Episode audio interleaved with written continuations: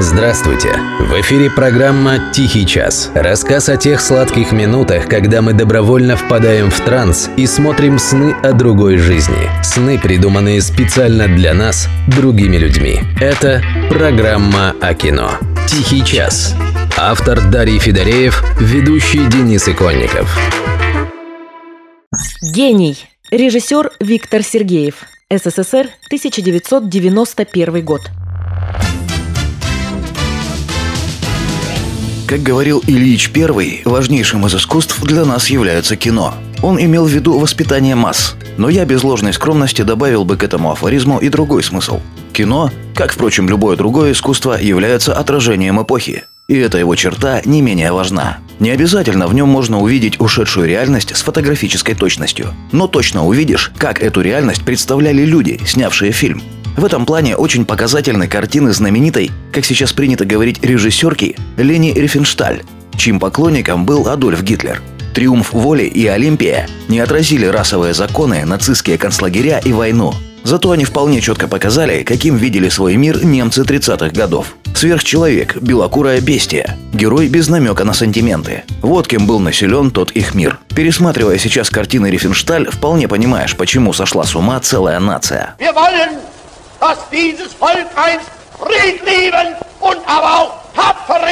Und ihr müsst friedfertig sein. В этом смысле не менее показательны советско-российские фильмы рубежа 80-х-90-х годов. Не буду в очередной раз напоминать про грустную реальность тех лет. Просто подчеркну, она была очень грустной. Потому и фильмы были про валютных проституток, воров в законе, брошенных на произвол судьбы воинов-интернационалистов, подавшихся в бандиты. В общем, в таком духе. Гений и Виктора Сергеева немного выбивается из этого ряда. По крайней мере, он не оставляет тягостного впечатления. Но это только с первого просмотра. И только если вы сами не были к тому времени более или менее зрелым человеком. Немало юмора. Отличная игра еще тех актеров. Никакой еще тебе чернухи про советское прошлое. Да в конце концов просто увлекательный детектив. Я так мыслю. Здесь они свой шарик подобрали с нашими денежками. Ага. Сукин сын, что вытворяет. Каждый раз что-нибудь это. Ни разу Андрей Сергеевич! Увы, второй и последующие просмотры, более вдумчивые, а фильм того заслуживает, уже не позволяют улыбаться. Во всяком случае, без слез. Судите сами. Талантливый советский инженер Сергей Нинашев, обладатель вороха патентов, в 1991 году вынужден оклеить этими бумагами стены туалета. Никому в рухнувшей действительности они не нужны. Не нужны ни государству, ни промышленности, его изобретения. И подавно не нужны зарождающемуся бизнесу, который не про технологии, а про купи-продай. Однако не это самое печальное, по крайней мере для меня. В такой вот обстановочке талантливый, даже больше сказать, гениальный изобретатель не видит иного для себя выхода, кроме как открыть собственный бизнес, где изобретения как раз очень даже требуются. Только вот не для того, чтобы увеличивать производительность труда, и не для того, чтобы выпускать новинки электроники. С помощью своих изобретений вчерашний гений пускается во все тяжкие и ударяется в криминал, мошенничество и шантаж. Вот чем вынужден заняться Сергей Нинашев.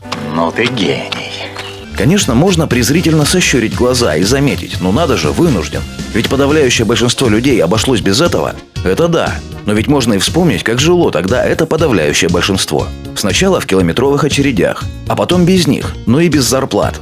Человек, искавший хоть какой-то перспективы, в честной работе ее не находил. Кстати, вижу в этом сюжете едва ли недословную рифму с сериалом, который ценю выше любого другого, американским «Во все тяжкие». Там ведь по сути то же самое. Гениальный химик не видит иных вариантов обеспечить свою семью ввиду своей близкой смерти, кроме наркобизнеса. И так же, как в сериале, в фильме «Гений» преступная деятельность неизбежно сталкивает героя с профессионалами этой сферы. Любишь медок? Люби холодок. Вот отсюда печаль. Как раз в те годы наши люди впервые за много десятилетий столкнулись с тем же выбором, в котором всю жизнь жили американцы. Честен, но беден, с душком, но богат. А если с душком, то будь любезен принимать угрозы собственной жизни и семье как должное. Может быть, кому-то такой выбор и по душе. Но повторюсь в третий раз. Лично у меня он вызывает не самые лучшие чувства. И если вы хотите прожить тот момент, когда наше общество сделало тот выбор, лучше гения фильма не найдете. По крайней мере, печаль в нем нарисована светлыми мазками. В противовес, например, «Интердевочке», где по сути то же самое рассказано с максимальной примесью коричневого цвета. Нет, уж лучше гений.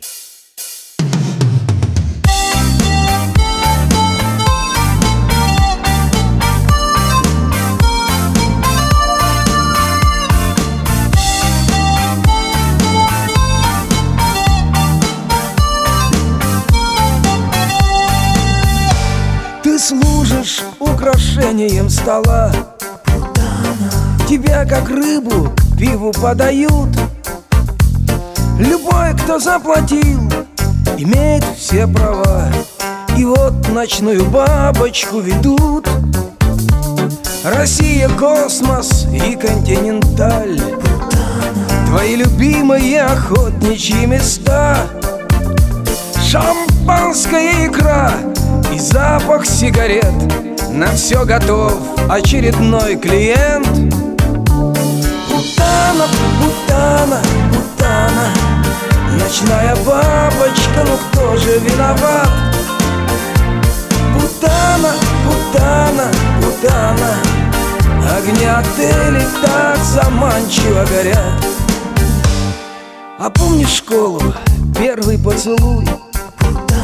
Я имя твое в парте вырезал Стихи тебе писал и на углу встречал. Что будет дальше, я тогда не знал. А дальше закружило, понесло. Меня в Афган, тебя в валютный бар.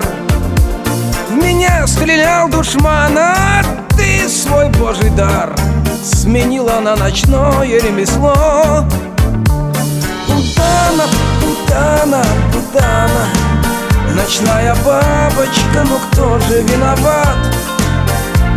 Путана, путана, путана Огни отелей так заманчиво горят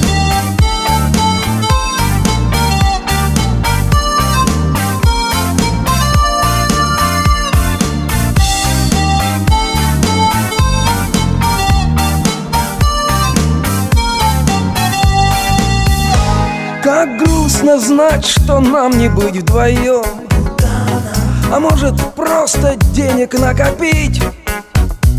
И подойти к тебе и ночь твою купить.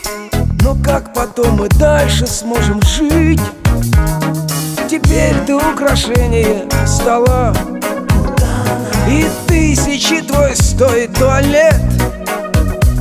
Любой, кто заплатил, имеет все права. Лишь мне с тобой встречаться смысла нет. Путана, путана, путана. Ночная бабочка, ну кто же виноват? Путана, путана, путана.